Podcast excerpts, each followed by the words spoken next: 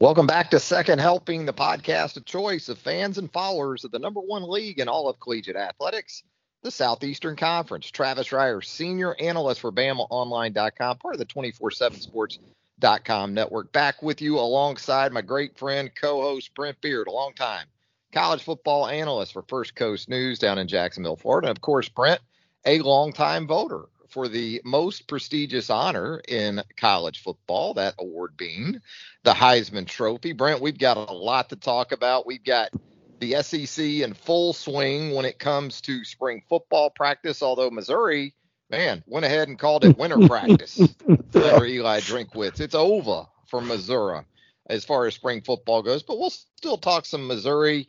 Uh, but we've got some March Madness still ongoing with the Southeastern Conference as well, Brent. Uh, not so good Thursday night for a couple of league teams, but still got the number one overall seed set to jump it up, tip it up on Friday evening against San Diego State.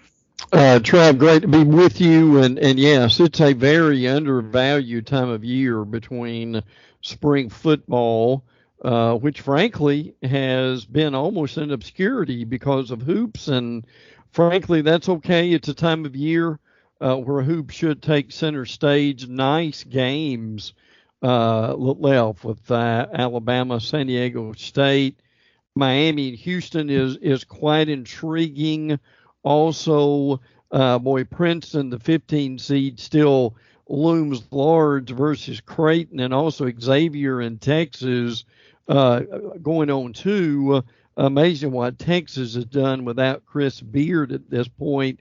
But Trav, it's been a fascinating tournament, hasn't it?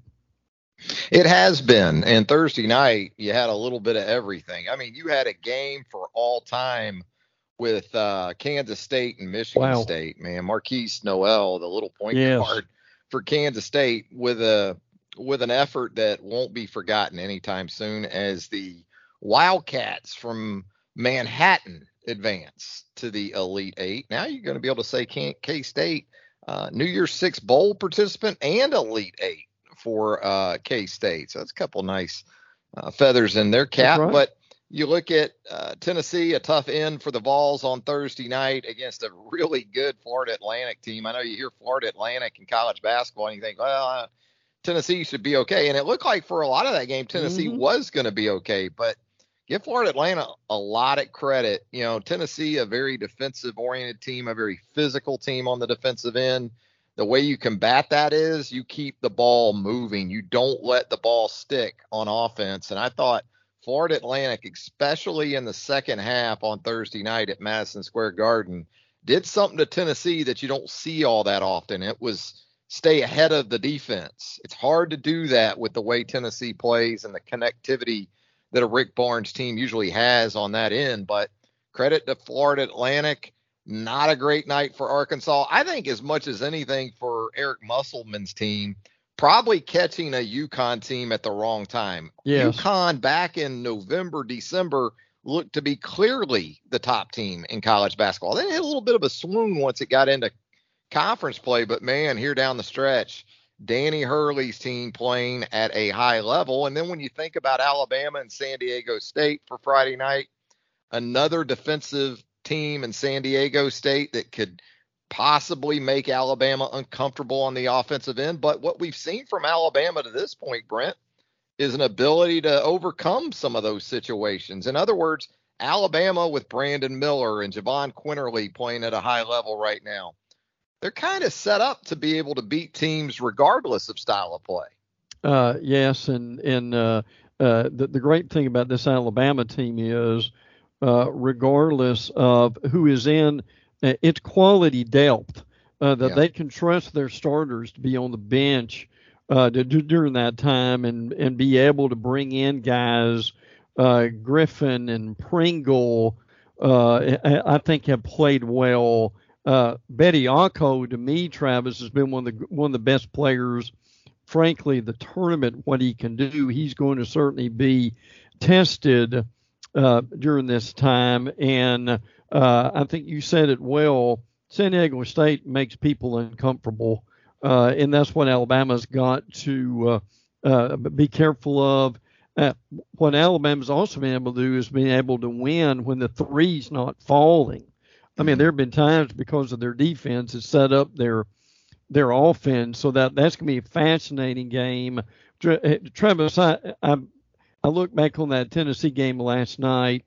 Florida Atlantic uh, could not score to save their life late in the second, uh, in, in, the, the part of the uh, first half, but neither could Tennessee, and I think that's probably what cost them the game. I know Zacchaeus uh, Zeigler being out uh, was a real uh, disadvantage for them. Uh, look, and and I I like uh, what Tennessee did this year. They went above and beyond what people thought they would in getting out of the first weekend. Uh, but I think one thing that they have got to do is they have got to get more scoring into that offense. They they certainly know what to do with Rick Barnes uh, on the defensive side of the ball, and also uh, being able to rebound. Uh, but that scoring is crucial. And look, the the thing the thing that I noticed first quickly uh, in the Arkansas game uh, was the fact of Trav UConn, and literally in the first half, do you remember that sequence to where it wasn't that UConn was hitting threes, but they were getting uh, seriously probably almost a dozen consecutive layups, point blank I mean, opportunities. I, yeah, I, I, mean the interior defense there for the Hogs just basically disappeared. But again, in this point of the tournament, that's what these teams can do to you. And hey, UConn, as I said earlier, back in November, nobody wanted to play UConn. Just ask no, Alabama, who took it on the chin from the Huskies out in the Pacific Northwest in that Nike event, the Phil Knight Invitational.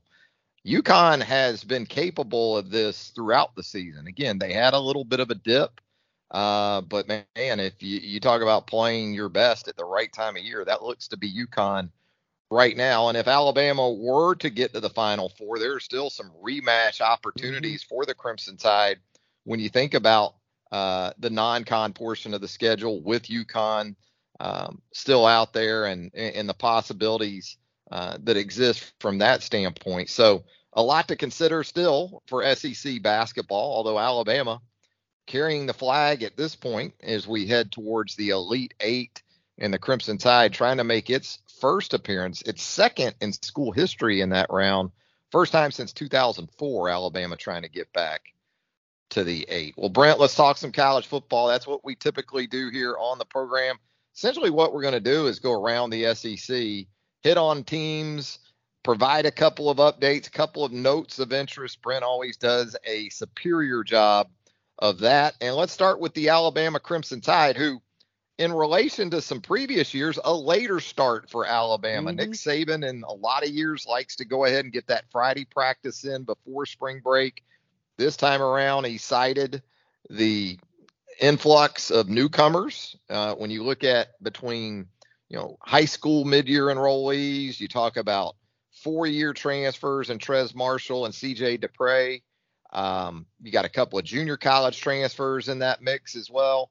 Uh, as he said here in the last few days, you're talking about a third of your football team coming in. So I think he wanted to give those guys as much time as he could in the off-season program. Now they transition into spring football and know, so much talk about the quarterback situation as you might expect with Bryce Young moving on to the NFL, Jalen Milroe, Ty Simpson in that race. Uh, but that's not the only area of this team so, that's got to figure some things out. Really, you got to start up front on offense too. Yeah, uh, there's no doubt about that. And in in an offensive line that struggled, uh, frankly, at, at, times, at very unfortunate times last year. Uh, but that, and I and I do think uh, that this uh, this offensive line coaching staff is together for the second year in a row. That's going to be a real plus. I mean, you know what J.C. Latham uh, can do a tackle and Tyler Booker uh, at guard. Uh, some of these freshmen coming in, Kadyn Proctor, uh, Eli Pritchett. I think that's going to be fascinating. And to your point, too, Trav, how important is it too that this coaching staff uh, has had a little additional time? uh, Travaris Robinson coaching now the entire secondary. I, I think that may have been as important uh, as far as Nick Saban is concerned and allowing them a little bit of delay from what they normally do in getting started. Yeah, I agree with that. Hey, let's talk about Arkansas as we move around the Southeastern Conference. Uh, Hogs set for their spring game on April the 15th. Uh, boy, the good news KJ Jefferson back for another year at the quarterback position. Uh, I think in general, between running back and Jefferson, you feel good about that. Uh, but it sounds like um, you know, the, the, Hogs have taken a little bit of a hit anyway to that defensive front.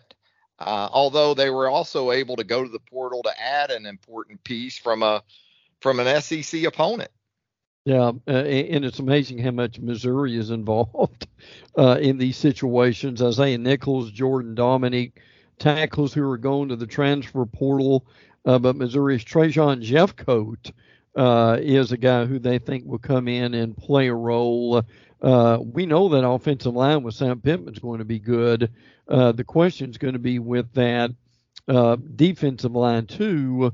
But but Trev, I remember last year it, with the numbers, Arkansas one of the better teams in the nation uh, as far as getting to the quarterback, but the numbers in the secondary were putrid. So uh, they they uh, I think that's as much of a uh, emphasis this spring uh, is getting that defense to where they can, uh, particularly in the secondary, uh, that, that there that there would be major improvement there compared to what they had last year. Yeah, that secondary was problematic, um, especially after once again Jalen Catalon goes out at the huge, safety position. Um, they weren't good enough really across the board, even with Catalon, but you know they had to pressure sometimes to get heat on quarterbacks, and when you're doing that with an extra guy, yes, with that secondary, uh, you're leaving yourself exposed to some mighty, mighty big plays. We talk about the transfer portal as it relates to the line of scrimmage. Sounds like Auburn likes what it's been able to do in bringing in some newcomers from four-year programs around the country uh, this has been the emphasis of the spring. Uh, a lot of the, uh, the the fan interest has been at quarterback, and we'll get to that. But uh, to his credit, uh, Hugh Freeze has spent a lot of time uh, dealing with the line of scrimmage. Avery Jones from East Carolina, Gunner Britton from Western Kentucky, Dillon Wade from Tulsa, trying to bolster that defensive line which I thought was uh, was fairly solid last year. But that's their number one thing. I mean, Bryan Harsin, Gus Malzahn just did not recruit well at all uh, as far as the offensive line is concerned. Think they'll be okay with the running back room.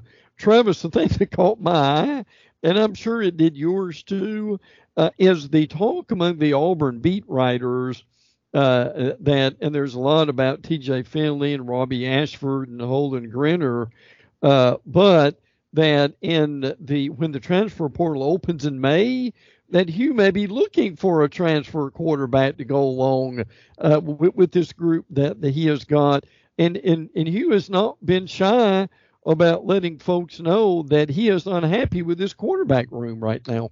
Yeah, that's almost like sending out the bat signal to quarterbacks that even if they're starters at some other places around the country, maybe they're not in positions as prominent as Auburn. Yeah. And you hear that and you go, well, maybe I'll take my shot at the SEC or maybe I'm in a Power Five league, but not at a place uh, that that really has a chance to to be on as big a stage as Auburn and perhaps uh, some consideration is given to that as well. Hey, uh, Florida, we talk about coaching. And boy, a blast from the past. Billy Gonzales yeah. coming back to Gainesville, yeah. worked under Urban Meyer from 2005 to 2009. I think uh, Florida fans would be happy if he could just bring a couple of the receivers from those days, maybe. Yeah. Maybe back with him. yeah, absolutely. The like a Percy Harvin, you know. I think they'd like a yes. Percy Harvin. Yeah, or, or Hilliard or Jack yeah. West Green or yeah. someone like that. Oh, oh yeah, absolutely. But but yes, I think that's a good hire. Uh, frankly, uh, they've got some good news in Jaydon Hill coming back, and the secondary heralded recruit that uh, uh, had a knee injury. Now, the Graham Mertz thing is interesting at quarterback, and, and talking to some people who've been to practice. Uh, uh now, look, Graham Mertz, the Wisconsin transfer, Trav, we know he's not going to win the Heisman, but what he's done, uh, from what I understand, is he's been solid. He's played within himself. He's just made routine plays. And, and look, last year, uh, I, I, get this. Uh, Anthony Richardson being an elite talent and specimen and all whatever adjective you want to use, but there were times Anthony Richardson really struggled uh, in in throwing an eight yard pass on third and seven. So yeah. uh, my, my my understanding is uh, is that is that uh, uh, Mertz has been uh, pretty solid the whole spring. And the question is, is solid good enough? Uh, right. Right. I right. mean, I've I've heard those same things, read those same same things, and uh, the work ethic, the sort of standard that he sets on a daily basis for the rest of that football team, intangibly, all those things are very important. But does Florida, will Florida have enough around him other than, let's say, Trevor Etienne at yeah, running back? Absolutely. Where are the playmakers in that offense? You follow that team pretty closely. I guess more so from an outsider. That's when I look at Florida and I think about Graham Mertz potentially at quarterback. I don't think dynamic, uh, which, as you said, with Anthony Richardson, that worked both ways. There were times where you know, he kind of looked like a combination of Joe Burrow and Michael Vick. Mm-hmm. And then mm-hmm. there were times where you just wondered exactly what he was doing. But yes. uh, Mertz can certainly offer some stability that way. I think we know that ultimately Napier wants to be a physical run game oriented offense first and foremost. Um, so that's where I'm I'm going to continue to wonder about that offense. Uh, if it is Graham Mertz, are they good enough up front? And are they good enough along with Trevor Etienne at running back to sort of play championship caliber football? Um, defensively, they they got to be better. I, oh, I think yeah. I think everybody agrees with that. And um, and and, and you know, you, you, think about some of the personnel they have on the defensive side. Uh, I, I think they're they're not that far off, but um, you know, with Austin Armstrong coming in there yeah. Uh, as a young defensive coordinator, he's got his work cut out for him, but he should have some pieces. What about the Georgia Bulldogs, Brent, as uh, the two-time defending national champions, uh, look to sort through some issues of their own at uh, at quarterback, and and then also try to identify some depth, maybe at some areas on defense where they've been loaded the last few years. Oh, oh yeah, and, in a quick injury too. Pearce Spurlin, their freshman tight end, broke a collarbone. Trev, I don't know if you've ever done that in your athletic uh, high school days. Only uh, only twice to the yeah, same one. Yeah, yeah. Oof, so you no understand fun. you understand that. So there's a two month rehab here. But as you've said, some thin numbers at outside linebacker. Nolan Smith, Robert Beal are off to the NFL. Marvin Jones, Jalen Walker have have had some surgery, so they're going to be out. They want to see what they can do there. Look, I, I, I think the biggest thing for them, there are two things. One uh, is incorporating Mike Bobo back in this offense. Travis, Georgia, fans already. already ready to bring down a lot of criticism on Mike Bobo. I think they need to give him a chance. But uh, Trav, I still say the smartest thing Kirby did uh, with this football team, and he saw it early, was to bring in Dom Lovett uh, from Missouri and Rara Thomas from Mississippi State. And, both those guys, we understand, have done well. They lost their share of receivers. Uh, and, and, again, Dom Lovett, and we had this stat a few weeks ago uh, that of uh, the, the only wide receiver uh, who caught at least 50 passes who had zero drops uh, that that's pretty impressive there. Yeah, and you have a tight end by the name of Brock Bowers coming back, you know, so uh, maybe a little more diversity in the passing game with the addition of Lovett and Thomas uh, to go along with Ladd McConkey and some of the other returnees on the outside. I guess still got to figure out your quarterback situation. Although it yep. sounds like Carson Beck yes. might be in pretty good shape in that regard. Uh, and I think Travis isn't he the kind of guy that Kirby loves? Uh, I mean, I think you can go back to Stetson Bennett. Uh, th- that Carson Beck has uh, he's bided his time. He's been a program guy. Now, I'm sure he had chances to leave, but uh, he and certainly he knows the playbook well by now. Uh, and I'm not saying he'll be another Stetson Bennett, but I'm just saying he seemed like he's going down that path that Kirby particularly appreciates. Yeah, and they should have enough pieces around him. I think, you know, if we were talking about Carson Beck at Florida, there'd be some of the same questions sure. for him in that offense. But I think with what you look at what Georgia's done, I love the addition of Lovett, man. Um, a guy who can just flat out do it at the wide receiver position. What about Kentucky? Speaking about wide receivers, um, one of the top duos, returning duos uh, in the Southeastern Conference for the Cats, who are going to be breaking in a new quarterback of their own with a returning offensive coordinator in Liam Coen, who is back in Lexington after going back to the Rams, now back to the Big Blue. What are you hearing out of Lexington and the Bluegrass for a team that I guess isn't going to have a spring game this season or no, this spring? They're, they're laying down uh, uh, sod uh, I, I, would have thought that they could have done that maybe maybe after the spring game, but they did. This is the third time in four years they haven't had a spring game for one reason or another. A lot of it's the work they've been doing on the stadium. Uh, but, but, but as Travis mentioned, Dane Key and Barion Brown are coming back a wide receiver. Those guys are as good and dangerous as anybody. Devin Leary had a pectoral issue. He is fine. Uh, but, but look, Travis and I have talked about this now for months, uh, and that they did get Northern Illinois transfer Marques Cox at right tackle, and SEC worse, 46 sacks last year, Trav. It's amazing Will Levis can even go to the draft at this point, uh, losing Chris Rodriguez. But there's still a decent amount of optimism if they can ever get that offensive line straightened out. And I'll tell you what, one of the low key transfer portal moves of this offseason was Ray Davis going from Vanderbilt yes. to Kentucky. I really liked Ray Davis last season for the Commodores. So, yeah, I think there's some ways in which you can feature him. Uh, not the most physical or uh, physic appearing to be the most physical mm-hmm. back, but Ray Davis, a really solid running back for Kentucky moving ahead. Now, when we talk about LSU, and a year ago at this time, I was, and I've I've been guilty of this in the past when it hasn't worked out so well. Just about year in and year out, I love LSU's roster. Yeah. Um, yeah. And, and that's been the case since probably about 2000. You know, when you had Nick Saban doing his thing down there.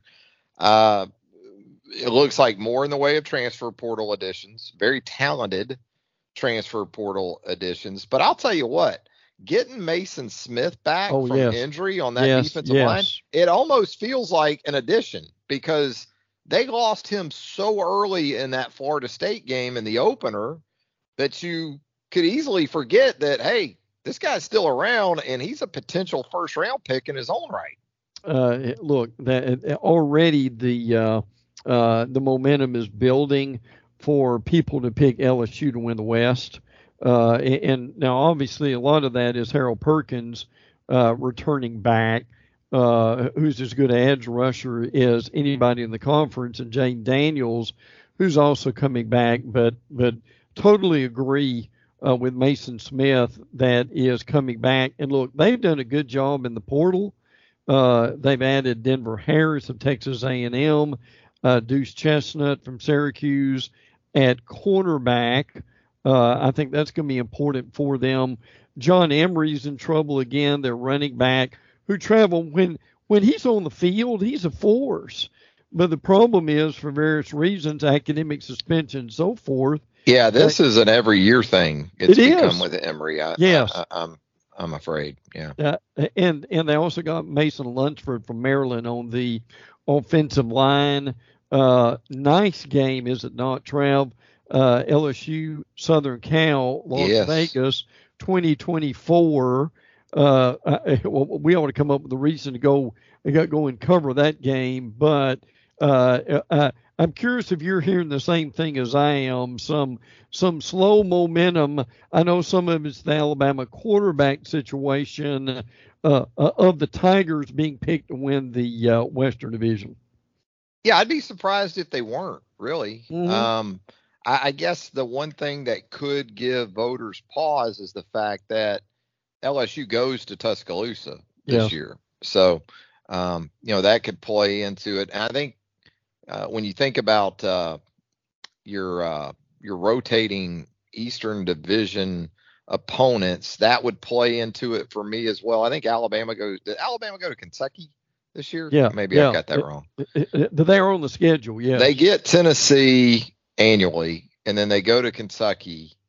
Um, LSU, it's always Florida as uh, one of the Eastern Division opponents, and I'm not sure who the Tigers have otherwise. So those are the kind of things I would probably consider too, uh, because at the end of the day, you know, LSU is is is is celebrated as that first year was under Brian Kelly, and in a lot of ways, justifiably so. It's still a four-loss team. You know, Yes. I mean, Mhm. you, you can't just look at LSU and say, well, they had the slow start, but then they just sort of ran the table to Georgia. They didn't. They lost to a five and seven team Yep. in Texas A&M in, in College Station in the in the last regular season game. So, you know, I, I'm a big big fan still of LSU's people, and I felt Yes. all along that Brian Kelly would be the stabilizing sort of presence that that program needed in the wake of of O. But um, yeah, I, think talent wise, if you're just wanting to look at rosters and say, yeah, LSU can can win the West again, I, I wouldn't have an argument with you where uh, where that's concerned. Now Mississippi State, you look at this secondary and the holes uh, that that have to be addressed. Not only with our guy Emmanuel Forbes moving Yes. on from corner, Oh yeah. but uh, a couple of three safeties on the move for MSU as well. Yeah, Collin Duncan, Jalen Green, and Jackie Matthews are all gone. Shawn Preston comes back. Uh, Marcus Banks uh, is set to go to safety. Uh, and and again, uh, my, uh, my my fascinating question for uh, Mississippi State is we know Will Rogers is going to be the guy, but but Trav, I I would be curious, and, and I don't want to make it a bigger deal, but you can't ignore the guy either. I wonder what they're going to do for Vanderbilt quarterback transfer Mike Wright to get him incorporated in that offense some. It's interesting that addition because I think we've pretty much been told that Zach Arnett isn't going to be predominantly an air raid guy. No, Now no. there will be some elements, I'm sure. So you wonder how that impacts Will Rogers. And I think I've talked about this before. It reminds me of 1989 Alabama going to 1990 Alabama, going from Bill Curry with Homer Smith as the offensive coordinator in 89. Gene Stallings comes in there mm-hmm. in 90. You got Gary Hollingsworth, who I believe was the offensive player of the year in He the was. SEC way back in 1989 in that Yes. in that quarterback centric, quarterback friendly offense of Homer Smith, the late great Homer Smith. Gene comes in there and it's going to be about defense, kicking Yep. game, and right. kicking your ass up front, Yes. physicality. And I don't think that really benefited uh, Gary Hollingsworth or the the returning personnel all that much. But I don't think we're going to see that radical of a turnover. Maybe it's going to be more gradual. Um, but right, you're right. That that's that's an interesting addition there based on uh, his skill set that is proven to be most beneficial in the past. What about Missouri? I mean, we got to go ahead and put a wrap on the uh, Yeah. on the Tigers. Eli got that one wrapped up, and uh, it sounds like they paid for it with uh, the weather where their spring game was concerned. yeah, when you try to have a spring game in March, uh, sometimes it just doesn't work. I remember when Mike Shula was coaching Alabama. As much as I like Shula in some ways, his decision of having a a March spring game when it was 40 degrees and raining really didn't work that well. And it was worse than that at Columbia, so they basically canceled the game, went inside, and and they got some work done uh, at that time too. I, I, think there's two big things going on here. Uh, one is we know Brady Cook's going to be the quarterback. He's coming from labrum surgery, but you've also got Jake Garcia from Miami that's involved, and they've got a junior named uh, Dylan Label who they really were impressed with. So that really kind of worked out well for them. Kirby Moore, remember Kellen Moore Trout? That's his brother. Uh, is coming uh-huh. in to, uh, to, to, be able to help them uh, at the offensive coordinator position. But I, I think the big thing here is what are they going to do defensively? And as you said many times last year, Trev, they were woeful, were they not? I mean, they were 106 in the nation in total defense, uh particularly a couple years ago. Uh, so they they're looking at more concentration on getting that unit fixed. They think they made some progress there. Look, I, I I'm not going to say they're going to fire Eli Drinkwitz and need that. He's even on the hot seat. But I, but I do think just gave it, him a big raise and extended him. Yeah, I know, I know, I know. But you you hear from these Missouri beat writers uh, that this is still an important year. So uh, no question, you, you can't ignore that. But I think what this defense does will tell the tale of where they go this year. No doubt. Showed some improvement last year. We'll see if they can continue on that path. Ole Miss, I mean, as soon as I think of Ole Miss, I think quarterback room. Yeah. Because the Rebels yeah. not only add Walker Howard from LSU, but also Spencer Sanders from Oklahoma State to go along with Jackson Dart. I believe Luke Altmyer moved on to Illinois to make some room there uh, in that quarterback roster. Um, a- am I am I too far out there in throwing you the potential scenario of one of these guys being the starter for Auburn by the time the season no. rolls around no. because no. I, I, know Lane does a great job with maintaining yes. numbers at the quarterback position. But I don't think Spencer Sanders went to Ole Miss to sit. Jackson did. Dart didn't go to Ole Miss from USC a couple of years ago to start. I think Walker Howard, it's reasonable to think he's more of a future guy you know, I think you can pacify him for now with the uh, with the thought of being the guy after Dart or Sanders. Uh, but it is fascinating to see how Lane continues to work that situation. Oh, I think you're right on with that. Uh, as far as one of these guys will be gone, and, and, and Lane has said that Dart is throwing really well during the spring, uh, also, and and I hadn't heard a whole lot about Walker Howard he can probably bide his time a little bit. I am concerned about the offensive line. They've got uh, a couple of injured starters, uh, Jeremy James and Jayden Williams. They should be uh, well later on. But Travis, you can imagine uh, the big story at Ole Miss is not on the offensive side of the ball, but it's with Pete Golding coming in from Alabama. Lane has said a very different scheme than what we played before uh, and frankly, uh, for a uh, an offense that gave up nearly uh, basically 25 points a game, uh, I, that the spotlight on Golding's going to be fascinating this year.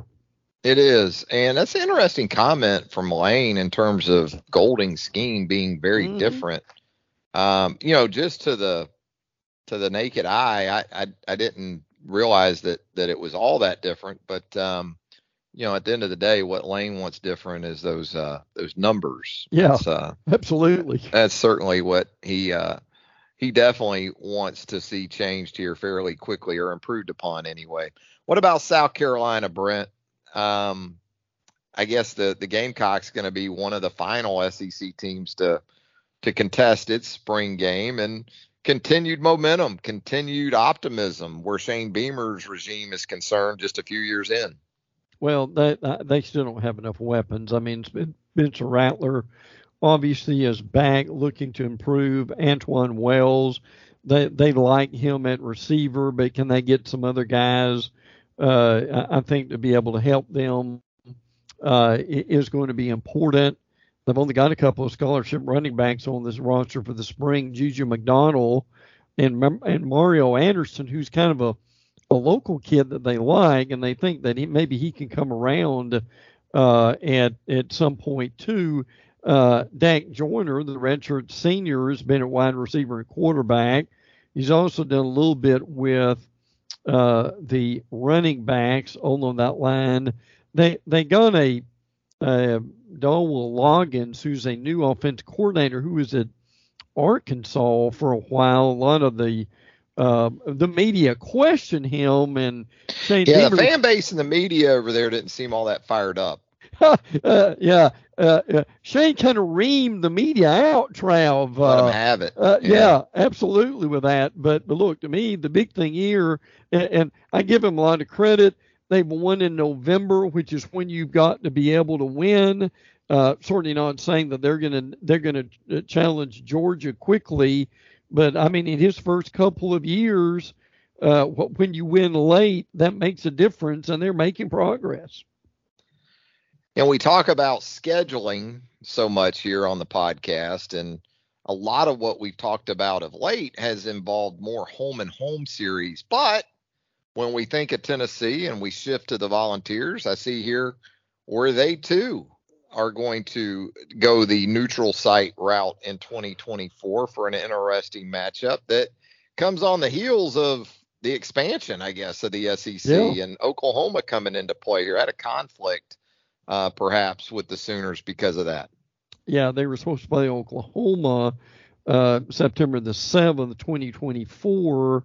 Uh, the league has postponed that matchup, so Tennessee is going to play NC State uh, and that game will be in Char- Charlotte. So that that that's interesting uh, to see that. But as far as Tennessee is concerned, I mean, all eyes are, are still on the uh, six come back on offense, seven on defense, uh, with Joe Milton and the uh, uh, their their freshman Iamaleava. They're excited about what he's going to do. But Travis, you and I talked about this pretty much the last several months. To me, what's got to change for them is defensively. Uh, and again, the numbers bear it out. I mean, they were really good on defense on first and second down, but man, on third down, Trav, when you allow your opponents to to, to convert 52% on third down, that's going to change and fast. Absolutely. And speaking of change, what about that offense at Texas A&M? Jimbo, in his recent uh, address of the media, he, he didn't seem uh, he didn't seem all that revealing, I guess, no. in, in how that offense is maybe going to evolve with Bobby Petrino coming in there. Brent, Trav, the uh, one of the uh, A&M beat writers described that that first spring meeting with Jimbo as hostile, contentious. Yeah. Trav, hostile. yeah, contentious definitely came to mind. Yeah. Listening to to uh, Jimbo, Jimbo, Jimbo to me didn't sound like he just handed the reins right over to Bob. Oh, you know, with that oh. offense, and uh, I think I think that's worrisome if you're uh, if you're a Texas A&M fan. And, and Trev, did, did you see in the opening press conference where they what when they when the beat writers asked him who's going to call the plays? Yeah, he, had to mean he he had to correct that answer as it went along, right? Yeah, yeah. It was but, classic. But but but, but uh, Travis, uh, it, is there uh, Evan Stewart, Ainias Smith, Moose Muhammad, Tyron Smith, uh, Trav? Uh, there aren't many there aren't many schools in the SEC that have a better receiving corps, do they? No, and a and a, a really promising young quarterback uh, that that can should be able to get them the football. Yes. Know? So uh, I I think the only thing that can really mess up that offense are the adults. I, I think the kids. yeah. I think really? the kids can oh. can be just fine. It's uh it's the adults you worry about more than mm-hmm. anything there in uh in College Station. So uh, as we wrap up here on our tour around the Southeastern Conference, Brent, uh, we have worked our way through uh, Texas A&M, and that leaves us with the Commodores of Vanderbilt. We talked about it earlier in relation to a couple of teams around the SEC that have benefited from former Commodores hitting the transfer portal. Um, I would say in, in in its totality, uh, you know, a, a, an encouraging finish to the previous season for Clark Lea as he tries to still establish that program in Nashville. Um, what what are what are the major sort of hurdles? And uh, I'm guessing there are still a few before this team welcomes our Hawaii Rainbow Warriors in late August for that season opener. Uh, one thing that I have heard that I thought was uh, that was fascinating is uh, as much stuff has gone off the field. I guess I'd have to see this, believe it, uh, but there is a lot of talk about what they can do to uh, uh, to improve their facilities. Uh, now, look, you've been up there in the stadium. You know what that's like, uh, and where they need to go, and more of a commitment uh, in order to be able to do that. Uh, so I, I, I think I, I, think that's I think that's kind of what I've heard as much as anything else. Uh, I'm I'm curious if you if you've heard the same thing, and, and and the more and the more important question to me is, Trev, would they be committed to improve them that much at Vanderbilt? Yeah, well, they they they're going to have to be. I mean, to, to with Texas and Oklahoma coming in now too.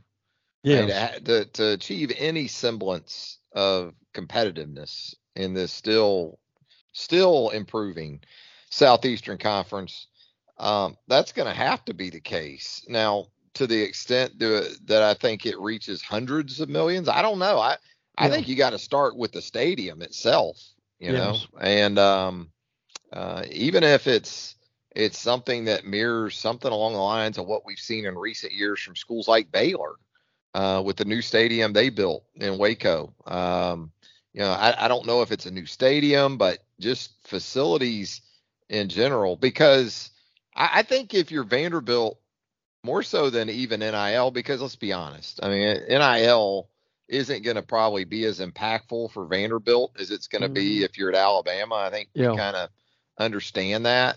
Uh, I, I, think you can take more of that approach of let's really put the money towards um, brick and mortar and facilities and the student athlete experience in general. So uh, it absolutely needs to happen. I know there are issues involved that um, maybe Vanderbilt can't help as much, but uh, yeah, uh, to to to be competitive in some form or fashion in in the next era of Southeastern Conference football, uh, I think that's going to have to happen. Brent, anything else before we get out of here? Uh, and I'll add to that too that they had a bad injury this week. Uh, Jake Ketschek, uh, who's on the offensive line, had a they said a significant leg injury. He's a junior uh, at this point. Uh, Kevin Wesley has moved back to the offensive line to kind of help out uh, with that. Also, I mean, look again, five and seven uh, a win over Florida, 52 upperclassmen on this roster. So hopefully Clark Lea uh, will uh, be able to ha- have a little bit of that on display on on April the 8th, their spring game. Absolutely. Uh, we'll, we'll see how that goes. But yeah, I mean, as I said earlier, there there was reason for optimism down the mm-hmm. stretch of the the 2022 season. You got a young quarterback you really like in AJ Swann. Um, see, we're got a commitment from Will Muschamp's son, Whit. That's right. As a quarterback sure uh, mm-hmm. coming up here. So some good stuff. And I, and I know that in terms of staff and support staff uh, and those things, Vanderbilt has made more of a commitment in those areas under Clark Lea. So uh, definitely some some uh, some encouraging signs for the Commodores uh, under the latest regime. All right, Brent, as always, enjoyed it. Great stuff, and look forward to doing it again real soon. Me too, Trav. As we uh, continue to cover spring football and uh, continue to enjoy the uh, the NCAA basketball tournament. Absolutely. For Brent Beaird, Travis Reier, thanking you once again for joining us right here on Second Helping, the podcast of choice for fans and followers of the number one league in all of collegiate athletics, the Southeastern Conference. If you haven't subscribed to Second Helping yet, we certainly hope you'll do that. Wherever you consume podcasts, you're going to find Second Helping. If you'd leave us a rating or review while you're there, we would greatly appreciate that as well. For Brent, Travis, thanks again. And until next time, so long, everybody.